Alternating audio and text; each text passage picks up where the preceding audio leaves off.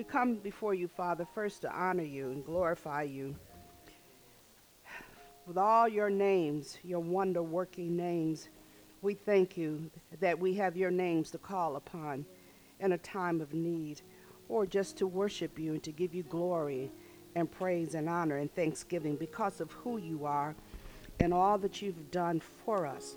So, Father, we thank you for the opportunity to come before you in prayer with your word on behalf of certain situations that are going on in our nation that is necessary for people who are trying to live the good the life of faith and fight the good fight of faith.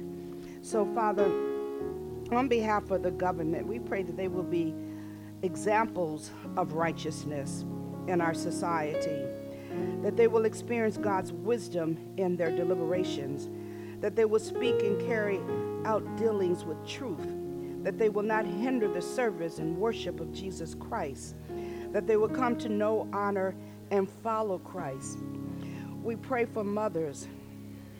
Hallelujah, Jesus. It is so necessary in this day that our mothers are, are full with wisdom and knowledge of Jesus Christ in order to raise their children properly. So we pray that God would refresh mothers in the honor and glory of motherhood, that they would be strengthened with grace, wisdom, and love in serving their children, that they would be loved, protected, and served by committed husbands, that mothers will model and express God's own nurturing love Thank you, Jesus. And Father, we pray for the poor today. Thank you, Jesus. We pray that the spiritual and physical needs of the poor will be met with dignity and stability. We pray that God will release them from cycles of oppression and despair so that the poor are transformed to become God's blessings for others. And we pray, Lord, that the gospel will go forth bring conviction to the righteous and salvation to the unbelievers. And Father, I ask you to continue to show me the things you want me to see. So when I speak, Master, be only those things you want me to say. In Jesus' name I pray. Amen. Praise the Lord. Well, we are in our, our new series in Colossians. This is part two uh, the supremacy and adequacy of Christ. And we're really going to get into the scriptures today. Last week, we just actually meditated on the uh, introduction, which to me was rich and good. I really enjoyed that. So we're going to go to the scriptures and, and um, beginning with verse 1, it says, Paul, an apostle of Jesus Christ, by the will of God, and Timotheus, our brother, to the saints and faithful brethren in Christ, which are at Colossae. So we all know that this is Paul, along with Timotheus, who are greeting the church of Colossae, of Colossians. He says, To the saints and faithful brethren in Christ, which are at Colossae, grace be unto you and peace from God our Father and the Lord Jesus Christ. We give thanks to God and the Father of our Lord Jesus Christ, praying always for you isn't that a good feeling to know that somebody is always praying for you? Amen. Since we heard of your faith in Christ Jesus and of the love which you have to all the saints, for the hope which is laid up for you in heaven, whereof you heard before in the word of the truth of the gospel, which is come unto you as it is, as it is in all the world, and bringeth forth fruit, as it doeth also in you since the day you heard of it and knew the grace of God in truth. Now, I'm going to do this in part because I intend to go all the way to verse 20 to, in completion, but we're going to do this in part. Now, what's what's uh, uh, awing about the beginning of this uh, letter Paul is sending to the church of Colossians is that he is really dealing with what we read in, intro- in the introduction about how they're being misled and swayed from the foundation that he originally laid with them and the other brethren who worked with him and labored with, with him in the various churches. And, and so all of this heathenistic uh, ministry and, and heretic stuff, people were coming, pulling them away So, what he's doing is reinforcing the foundation again in them and bringing them back to the remembrance of what was laid in them so that they can stop straying away. Amen. From these verses, especially uh, all the way up to 14, but I want to just focus on the first six verses now that, um, um, well, let me read what I had written last week, but I didn't get a chance to um, get to it. In these verses 1 through 14, Paul's greeting to the churches is always a pronounced blessing of faith, encouragement, growth, understanding, and wisdom. Paul's greeting to the church is a pronounced blessing of faith, encouragement, growth, understanding, and wisdom, which is so necessary for us to be faithful Christians. But the revelation for him to even know that had to come from the Lord who inspired Paul to write to the church. Now, it, you know, it has to come, period, for any of us to speak on behalf of the Lord. But any time that you're in captivity for what you believe, you're in bondage for what you believe, but your thoughts is about the people and not you. That's an awesome person in Christ. And so for him to be concerned about them, about, their faith uh, being uplifted, that they're encouraged, that they're growing in understanding and wisdom of who Jesus Christ is, while he is bound in prison, is just so awesome to me. Amen. So you know he was inspired uh, by the Lord to write to the churches and for, to inform them of what is expected of them as believers and how to have the victory over the spirit of darkness. That's what we have to really major in and focus in in this day and age. How we're going to have victory over darkness because darkness raging all over and, and people are affected in so many different ways. In this chapter, we're going to eventually get to the prayer that Paul and, and his fellow workers are praying uh, for them. So, what we're going to focus on and, and try to break each one of these uh, verses down. So, when we go back again to, to the um, blessing uh, and the opening to the church, uh, and I want to go to verse 2. It says, To the saints and faithful brethren in Christ, which now, when he's talking about the faithful brethren, he's talking about those who are serving the church of, of Colossae on his behalf. That's who he's talking about. He, he's talking to the saints, but he's also talking to those who were there to teach and to minister to cause the church to grow, which will be evangelists. Okay? So he says, uh, Grace be unto you and peace from our God and Father, uh, the Lord Jesus Christ. Now, that verse 1 through 2 the blessing of God's favor and peace spoken over the congregation.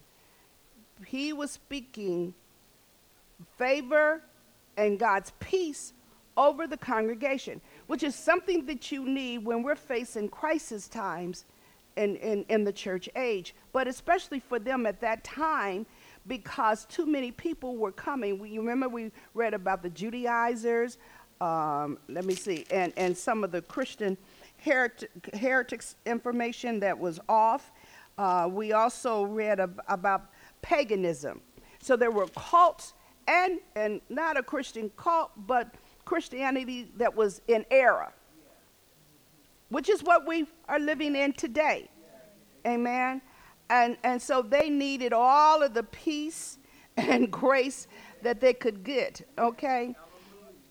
And in, and in verse 3, he, Paul acknowledges that Timaeus was, was interceding on behalf of the church. He was not just leading uh, and, and, equipping the church, but he was interceding on behalf of the church. Amen. And, and then four and five, he's, they were praying foundational prayers of love and hope and faith for the church. Uh, and verse six, they were praying for the discipleship of the saints. Fruit that, that result from spiritual labor. See, that's the discipleship. Dis- discipleship is that we're growing in the knowledge and understanding of Jesus. Therefore, we're able to uh, imitate, emulate who Jesus is, so that His fruit will shine through us. Fruit don't come through us just because you happen to know what your spiritual ministry gift is where it comes from is how are you handling it? How faithful you are? How much can god depend upon you to do the work of the ministry? The work of the ministry not necessarily the work of the church. Okay when i say the work of the ministry because you remember what ministry comes for is to uh, remove burdens and destroy yokes Okay? And so when our focus is in serving God, but doing it through his people, those are the things that result from our faithfulness and our commitment unto the Lord. We have, in this day and age of the church, had the tendency or the thoughts to think that because we showed up, obedient for certain classes and services, we are faithful. Well, let me tell you, if you didn't show up, you couldn't do any ministry because your showing up for service and class is for the equipping for you to go out and do the work of the ministry. Amen. Amen. You don't come to get fat on the gospel to sit on it. You come to receive it so that you can go out with it and help draw in unbelievers unto the Lord. Because when you first get that word, it's cutting. It says it's a two edged sword, so it's cutting. So it should be those that you give it out to to bring in a change. We are here for unbelievers to see who Jesus is. That's the whole purpose. And if we're not about that, then we're not about the gospel. We're not about uh, Jesus Christ. Amen. And so his main main uh, interest was that they will be discipled, so much so that they will exude fruit that is resulting from their spiritual labor. Amen. When he talks about grace, when Paul is talking about grace, there are many different components of grace. And we don't really focus in on that, you know. Uh, there is grace for every situation. Some of us only think about grace as you got saved. Then there's some of us only think about grace for me to do what I need to do. Okay? All right. First of all, I'm going to um, give you some ideas about grace. The, the first grace is about salvation. Because without grace, we wouldn't be saved. You didn't get saved because you made a decision. You got saved because the Holy Spirit was drawing you. And then there was enough grace there to make you have sense enough to, to accept it and say yes. Without grace, you don't have enough sense to accept or know when the Holy Spirit is drawing and pulling on you. Amen. Uh, Ephesians 2 8. We're going to be using a, a, a, lot of different scriptures, but Ephesians 2 8 represents um, that salvation grace. Okay, and it says, For by grace are you saved through faith, and that not of yourselves, it is the gift of God. Grace is gift is a gift, faith is a gift, salvation is a gift. Everything is a gift because you don't do anything to earn it, you just receive it. Amen. Gifts are freely given, and, and, and, they, and they don't come back and take it back from you. So Jesus freely gave us grace to be able to receive by a faith that we can't explain or understand. That's why these cults try to put you into a corner to one make you philosophize so that you can explain something that it only takes faith to receive. And if you can't explain it, they will try to talk you out of your own belief. So if you're not equipped enough to have that conversation, don't have it. I'm not interested. All I know is Jesus and Him crucified. And let it go. Okay? All right, then there's the grace called God's favor on a believer. Let's go over to Romans 5 and it's verse 2. It says, By whom also we have access by faith into this grace wherein we stand and rejoice in hope of the glory of God. So, okay, let me do one because then it'll make more sense. Therefore, being justified by faith, we have peace with God through our Lord Jesus Christ, by whom also we have access by faith into this grace. Glory. This is powerful to me. First of all, it was grace that got us there. And it's grace that's keeping us there. And it's grace that's going to allow us to work what He's given us to work. Okay? So he says, because of His grace, we now can rejoice in a hope of his glory. Because of his grace, we will be able to glorify him on the earth. So we have hope. We're not hopeless people. No matter what's going on, we're not hopeless people because we have the hope of, of the glory of Jesus Christ, which means God has given us enough grace to do some things that magnify his name and glorify his presence in the earth. Okay? Then we have an unusual blessing produced by God's favor, or produced by God's grace. Okay? An unusual blessing produced by God's favor. Ephesians 3 8. Unto me, who am less than the least of all saints, this is Paul is this grace given that I should preach among the Gentiles the unsearchable riches of Christ? Now, Paul is saying, the reason he's saying, I am least than the less of saints is because he was a chief sinner. And he was crucifying Christians because of their belief before Jesus got a hold of him. So he's like making himself the poster child of a sinner. He says, and yet, God has given me grace to be able to preach this gospel and bring out unsearchable riches of Christ. That means the mysteries of who Christ is. God has given me the grace to do that. So you see, it's not about your qualifications, it's not about how holy you think you are. It's not about whether you think you are worthy, because there is no one worthy. There's no one qualified. That is not what, what gets you into position to be used.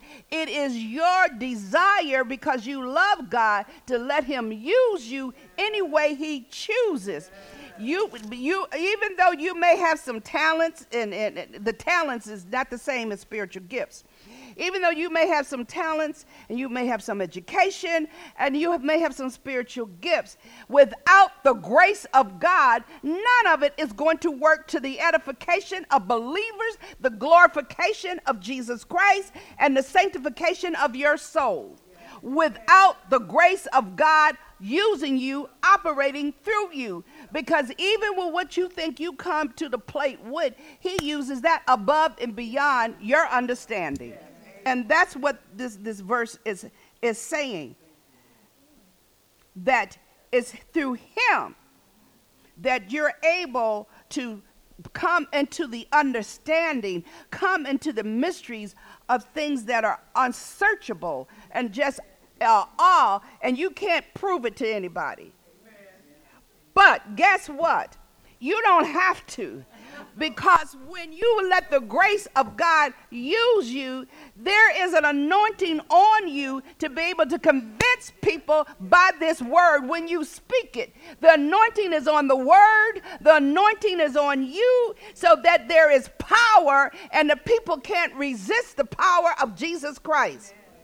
But see, if you're going in, in, in your flesh, in your power, in your might, it's not going to happen. But when you go in the spirit of the living God, his spirit can do something to that word that penetrates unbelievers and bring a change. That will open up their understanding to bring a change. Just speak the truth. That's the grace of God. And then there's a grace stored up to help. Well, what is that? That's the grace that comes upon you to even do ministry because without grace, you can't do ministry. Without the grace of God, I can't teach and preach. Without the grace, without the grace of God, none of the things we do, we will be able to do it without the grace of God. Amen. Without the grace of God, you can't even clean this place right. That's ministry.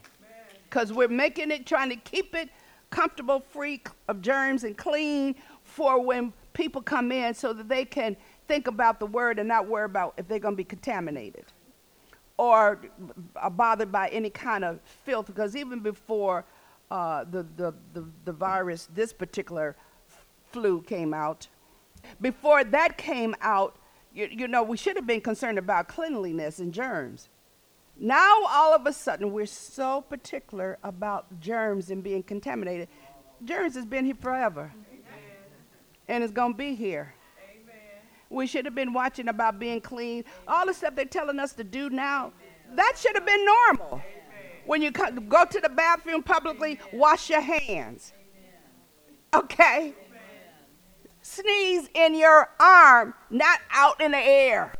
You know, all of these things was it's just natural, everyday things that sh- we should have been doing in the first place. And it took coronavirus for people to start doing it. And coronavirus is, is just another flu bug and that you're going to find out more and more what those folks say. You'll come to understand it better by and by. Okay? I know people don't want to hear nothing I have to say about the coronavirus, the flu. Uh, the peace that, that equips you to do what God has uh, called you, appointed you to do, and anointed you to do. Okay? That's the kind of grace uh, that a lot of people know about that, and some people don't. Some people are arrogant enough to think they got it going on so much that they're great. Let me tell you, we're we're we're we're nothing. The Bible says there's no good thing in the flesh. We are only great because we have surrendered and our, our will to the Lord. We come humbly and we come with fear and trembling to work out our salvation. When you are serving God in whatever area that God has gifted you, that's your salvation. You're supposed to work that out with fear and trembling. Do you realize that? That's our salvation when we humble ourselves before the Lord and we go in fear and in trembling in spite of. You're working out your salvation. Our salvation is to serve Jesus Christ. It's not just a ticket to go to heaven. It's to serve the Lord while we're here on earth. So we find that, the peace is employed in a variety of ways in the scripture. Now, let's go into uh, some other ways. It's opposite of war. Let's go to Revelation 6 4. This, uh, prayerfully, we're going to learn something. It is, this is not just for you to feel good. We, we're going to learn some stuff that's going to equip us to be able to fight the good fight of faith and to stand against the wiles of the devil. Amen. Revelation 6 4, okay, shows uh, how it's the opposite of war. And I can't help but to read 3 2. and when he have opened the second seal, I heard the second beast say, Come and see. And there went out another horse that was red, and power was given to him that sat thereon to take peace from the earth, and that they should kill one another. And, and there was given unto him a great sword. Okay, so what does this mean? That horse that was red was symbolizing a time for war. Peace wasn't operating, there was a time for war. Okay? As, okay, so then when it says, and the power was given to him, that him is the spirit of Antichrist. It was a spirit of, of, of Antichrist that was given where he was going to was going to cause so many problems and and um, and, and, and, and, and kill people. They were going to be killing one another because you, you see, you can only go so far before the Spirit of the Lord comes in. And when He comes in, then He, he brings you, so you're so confused, you begin to kill each other. The enemy begin to kill each other. Amen. And so this, this proclaims the fact that more people will be killed during the time of the great tribulation than at any other time frame in history. Now we are worrying about how many people that they have they say have died during this pandemic. It will not even measure up to how many who will die during the time of tribulation, which is what we need to be preparing ourselves for because we are in the last days. Amen. Because Greater is he that is in us than he that is in the world. And so, the, although the Antichrist is reaping havoc and everything else, he cannot supersede what God is going to do. And that's why we have to stay encouraged and keep our focus on Him. Because, in spite of what we're seeing and what we're hearing, greater is our Lord. And if we keep our focus on Him, keep our heart meditating meditating and praying on Him, He will keep us encouraged where we will win at the end. We won't lose. We will win at the end. But if our focus is not on Him, but is more on what's going on in the world, and we we believe that and receive that in spite of what God is saying because we're not listening and we can't hear God. We're not hearing him. We're not reading his word. We're not being encouraged by his word.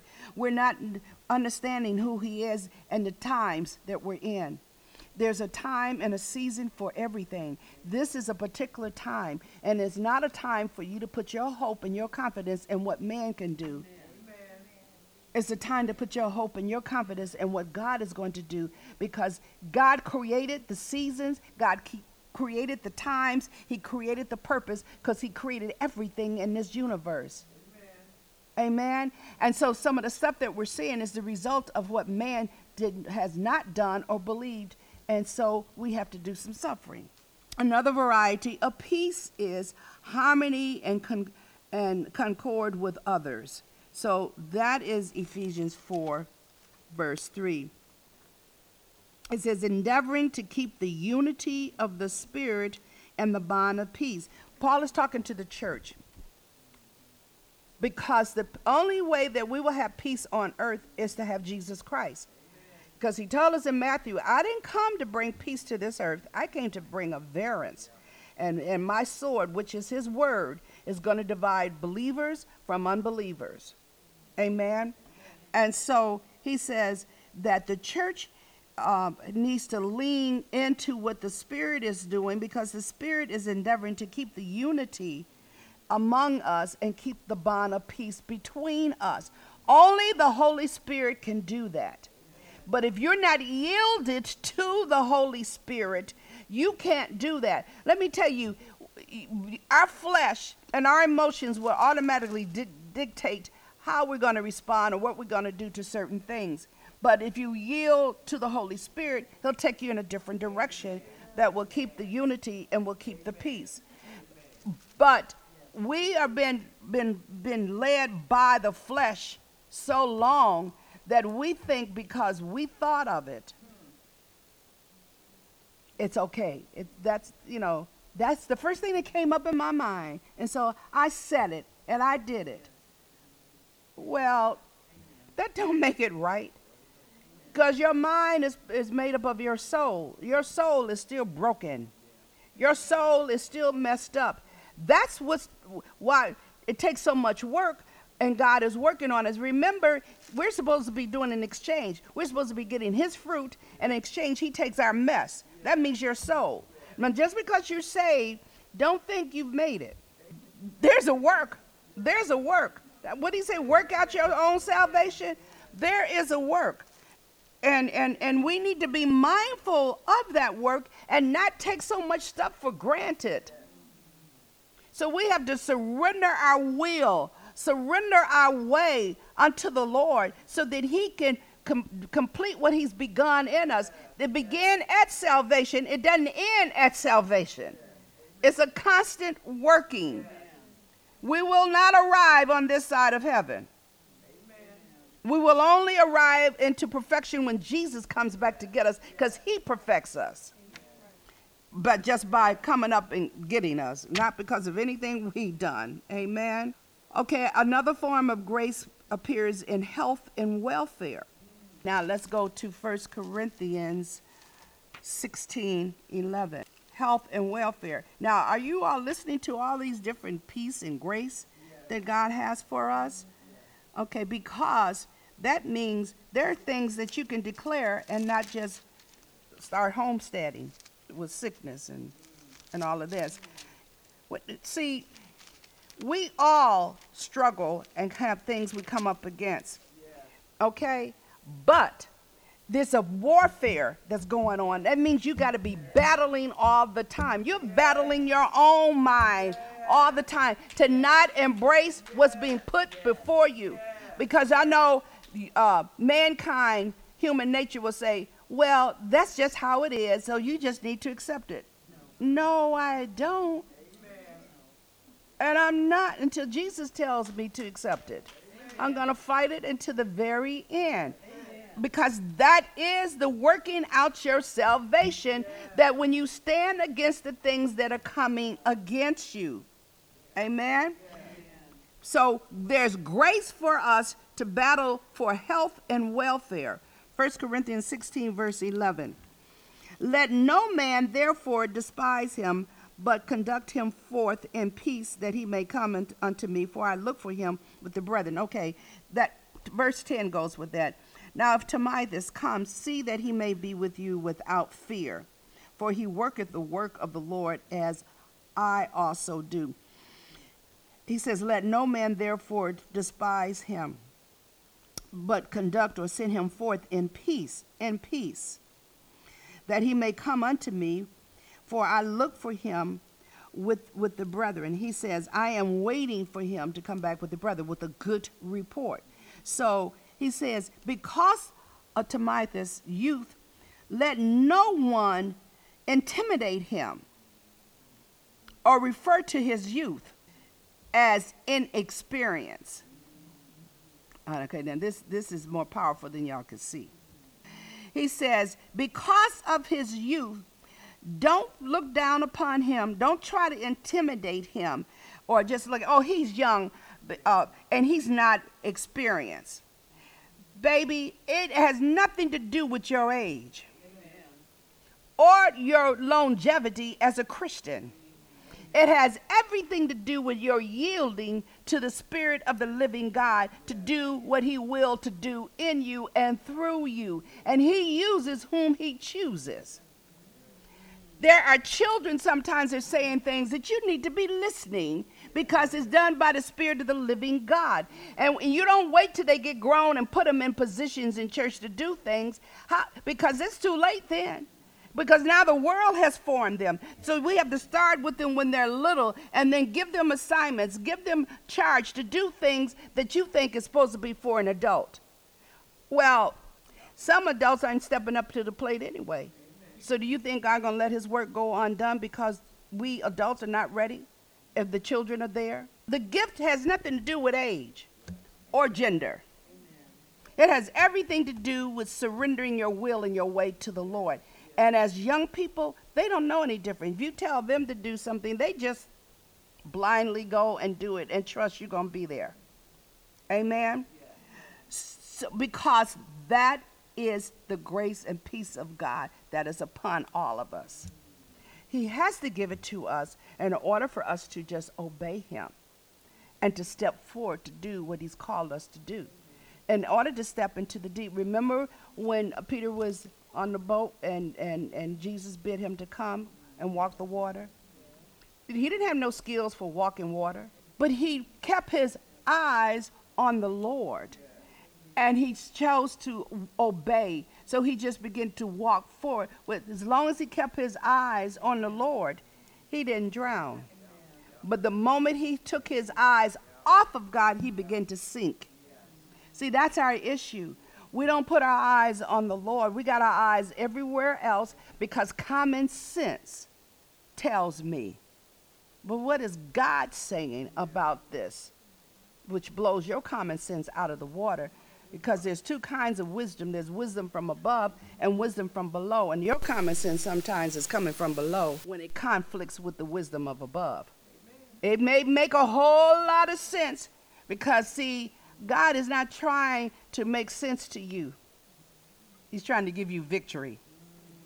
And in order to have victory, two and two ain't always equal four. It may equal 10 or 20. Amen. That's why we have to keep our eyes on Him and follow Him in order for us to accomplish what we need to accomplish and stop putting Him in the box you got yourself in because of your common sense. Amen. Okay, so um, the next uh, piece comes from um, salvation in the Lord, which means we have peace with God. Romans 5 1. There's a difference between peace with God and peace in God. Glory, glory, glory. I don't know but you all, but I'm I'm enjoying this. I know you it ain't enough for you to be jumping and shouting, but maybe you need to just hear sometime. Romans 5 1 says, Therefore, being justified by faith, we have peace with God through our Lord Jesus Christ. See, this kind of peace is not about a feeling, it's about a true fact.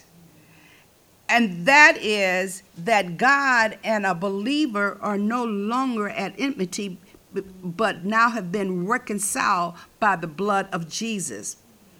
This is a standing, not a feeling. So you have to, right, you have to have it. I got it. You got to have it in your heart so it can penetrate your head that you have peace with God. You are no longer estranged to God. You have peace with God. You've been reconciled to God, so you have peace with God. God is at peace with you, and he, you're no longer his enemy. Okay, now you remember uh, Galatians 5, and we're going to begin with 16.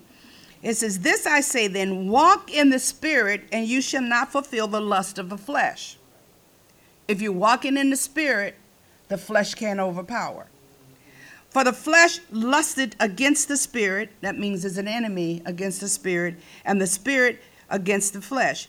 The spirit is an enemy against the flesh. And these are contrary the one to the other, so that you cannot do the things that you would. Now, before salvation, we were enemies to the Lord.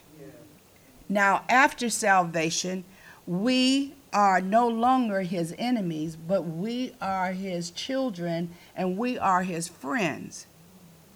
Because of that, we have free gifts that comes with this, and his grace it starts to operate over us and upon us because we are in grace with him. That peace with God can only come through salvation. Without salvation, you don't have peace with God. Now, that may sound strange because I know you got some friends and relatives who's talking, throwing the God word around and talking about all this and all of that. They're deceived. And if you buy that, so are you. Because without Jesus Christ, you don't have peace with God without Jesus Christ, you don't have peace with God. Jesus Christ made it where we can have peace with God when He took the cross and then shed His blood. That allow us to have peace with God, and then after having peace with God, we can have peace in God. He is our refuge, our fortress. We can retreat into Him. The Lord is a high habitation that the righteous, not anyone else, but the righteous run into, and then they can be safe. So that's where our peace comes, is that we can enter into the Lord. Something that a non-believer cannot do. Amen. And so if you have not accepted Jesus Christ as your Lord and Savior, you won't have that kind of peace. Because he says, if you if you know me, you know the Father. If you know the Father, you know me. But I've come to do the work of the Father. So if you don't accept Jesus, you are not saved. And that is one of the peace that we get through salvation by having peace with God. And and now um, uh, the last point about the peace is in in uh, verse two refers to tranquility of mind that frees the Christian Christians from fear and anxiety. This peace refers to tranquility that means that your mind has been free because of your Christianity, your salvation from fear and anxiety.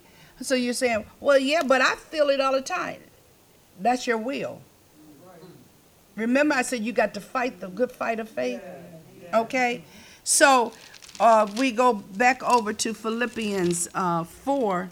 See, the enemy don't want us to understand the strategies to fight so that we don't lose, but that we win and we can stay hopeful. He doesn't want us to know that. So so just even with with this message, if it's not one of them hot fiery ones, you're not interested. This is a learning. So this is a tool. So in Philippians 4 verse 6 says, "Be careful for nothing." Don't be anxious for anything, but take whatever that thing is that's coming against you that caused you to be anxious, to be fearful, and to and be fretful. Take it to the Lord in prayer and supplication. So it means form a prayer that you can pray every day, all day, with thanksgiving, so that God's peace can come upon you and and and and keep you and guard your heart to the point that you won't be able to understand it how it's working and no one else will. So you have to work it. See that's the other thing. We want everything to be. And have a prayer line. I anoint you and you got peace. You got joy. No that's called working out your salvation. Mm-hmm. But you can do it by prayer you cannot just pray over your food, 911 when you're in trouble. Prayer is a constant thing. So you get up. If you, let me tell you, if you are awakened through the night, which that happens to me sometimes, and, and your spirit is disturbed, you pray. You don't try to find a sleeping pill or try to figure out why you can't sleep. Just start to pray. And if and if you don't fall back to sleep after that, begin to read your word. I bet you you'll fall asleep then. But sometimes God is awakening you to pray, to counteract something that's trying to come against you or somebody else that you got to intercede for. And when you pray, it brings peace even though you don't hear the solution because he's not going to always give you that solution. We want him to tell us no but he will give you the peace. And when he give you the peace then that's to let you know there is a solution. It's either manifested or it's going to be manifested but you don't have to fret about it. It's done. It's over. I got it. And that's when he gives us peace even when you don't know what the outcome is going to be. But what you do know is in his hand. And if it's in his hand, it's going to be good and everybody's going to be victorious. Because God generally works more than one thing in one thing. He'll take one thing and work out several things. Amen. And so that's why Paul is telling us take it to God. Go in prayer supplicate with him give it make it a petition and thank him as if you have already received it and watch won't his peace come upon you and over and overtake you. Amen, amen. Uh, back to uh, colossians. Uh, the prayer of paul which is what we get into when uh, in verse 9 okay? We're going i'm going to read that and, and, and prayerfully. We can break this down. This book th- this book is, is more into it than I realized. I thought I was going to get through all 20 verses. Um, verse 9 this is when, uh, when Paul begins to intercede on behalf of the Colossian church. He says, For this cause, not only him, but also the other fellow servants that are working with him with that church. For this cause, we also, since the day we heard it, do not cease to pray for you and desire that you might be filled with the knowledge of his will and all wisdom and spiritual understanding. Okay? Now, this prayer of Paul lets us know that you can never arrive into perfection on this side of heaven, no matter how great you may think you are. Also, you should never be satisfied with your growth and maturity. You should never stop seeking to grow and to come up higher. Okay? You're never going to arrive, but you need to, no matter how high you think you've arrived, you need to keep striving for greater, for excellence, for perfection. This is what the Lord tells us to do to strive for perfection so that when He comes back, we don't miss Him. Because perfection only comes when He comes back for individual. How we become perfected here on earth is that everyone in this room who belongs to Jesus Christ, and that would be all of us, okay, through salvation, are faithful to the purpose that we were created, and we're doing it. And when we all do it, it fits like a perfect puzzle, and that's called perfection in Christ. Individually, we're not perfected until Jesus comes back. Okay? So, therefore, we cannot be satisfied. We have to work out our faith and work it. And when we work it, it produces patience. You know, like, oh, I'm a very patient person. Oh, okay. Uh, all right. Well, let me let let me okay. Let me just read the scripture so it, you see where it's fitting. He says, For this cause we also, since the day we heard it, do not cease to pray for you, to desire that you might be filled with the knowledge of all, of his will, that's the will of God, and all wisdom and spiritual understanding. See, if, if you obey by faith, uh, which means you're operating on the knowledge that's being presented to you. When you obey it, then you grow in wisdom and your understanding becomes fulfilled. Okay? He says that you might walk worthy of the Lord unto all pleasing, being fruitful in every good work and increasing in the knowledge of God. Increasing in the knowledge of God. Well, you will increase when you walk by faith and not by sight. And when you walk by faith and in patience, you are producing good fruit. Now, the working on one's faith produces patience. Patience isn't waiting, doing nothing. Because, see, when people say, Oh, I'm very patient because I'm not moving, I'm not doing nothing, I'm not saying anything, that's not patience. We can think of another word to call that. Patience is worked in us by faith, which means I don't understand it, nor do I feel it, but you said it, Lord, and I will do it. The good results increase from you obeying God. There are good results that results from your obedience. Those good results then increases your faith as you see how your obedience did something great the lord allow the lord to do something great it increases your faith to continue to to obey no matter how hard the next job gets how challenging the next job gets because your faith cannot increase if you keep doing the same thing over and over and over again. He wants to challenge us, He wants us to increase. So this job may be on this level, and I walked in faith and stood, and God showed Himself strong. Now the next challenge is going to be greater and it's going to take more faith, and that's what the Bible means when it says you go from faith to faith and glory to glory. You do not stand at a standstill.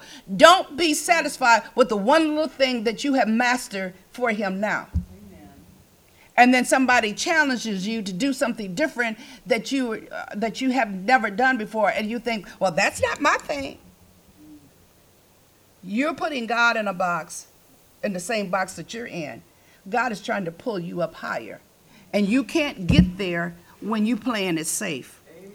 And that's the kind of patience that people say, "Well, I'm just waiting." Mm, okay, you just keep waiting. And when Jesus returned and he asked, How come you didn't do thus and so? I want to know what your answer going to be then.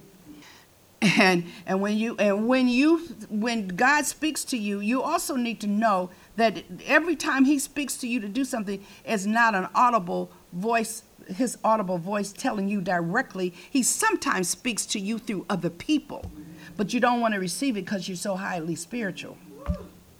So you think. The Lord speaks through his word more than direct speaking. He speaks through his word more than directly speaking to you. He usually we usually fall in sin waiting to hear him speak instead of searching his word for the truth. I haven't heard from the Lord, so no. Because he you haven't heard a direct uh, audible voice with you. No, God speaks through his word. So seek him through his word and you will get an you will get your answer and directions before you waiting just to hear God speak directly to you. And and and furthermore, what makes you think you can tell God how to speak to you? No, I ain't receiving that. No, uh uh uh uh. Because I didn't hear from you, Lord. So until you I hear from you, Lord, I ain't moving. Well, search the scriptures to see if what's, what's been told to you fall in line. Because when you do that, now you're going to hear from God. But because you, you, you, you're acting out of religion, no, you ain't going to hear nothing. Be, be, because God don't flow with religion. He flow with spirituality. So Paul says that you might walk worthy of the Lord. He's prayed these other two so that you might walk worthy of the Lord unto all pleasing, being fruitful in every good work and increasing in the knowledge of God. When we're fruitful in the work that we're doing because we're doing it out of humility and obedience, then our knowledge does increase in who God is because you get to see God in different other kinds of personalities that you can't see him just by being one way. When we stretch ourselves to do and go in the direction that God is telling us, we're getting to see the different components of his personality. Because people always want to talk about well god is love god is love. Yes he is. He's also a man of judgment. Chastening. He's have other personalities and we, we, we did that the other day when we talked about the, the uh, triune God, the deity of God, God the Father, God the Son, and God the Holy Spirit. They all have unique personalities that they do. And you're going to miss God looking for one trait. Amen. Okay. And um, strengthen with all might according to his glorious power unto all patience and long suffering with joyfulness. And uh, we don't talked about the patience, so don't have to go through this in, anymore. That means how you have worked your faith by grace. Your patience is how you have worked your faith by the grace of God. Amen. Okay, verse 12 says, Giving thanks unto the Father, which have made us to meet to be partakers of the inheritance of the saints in light.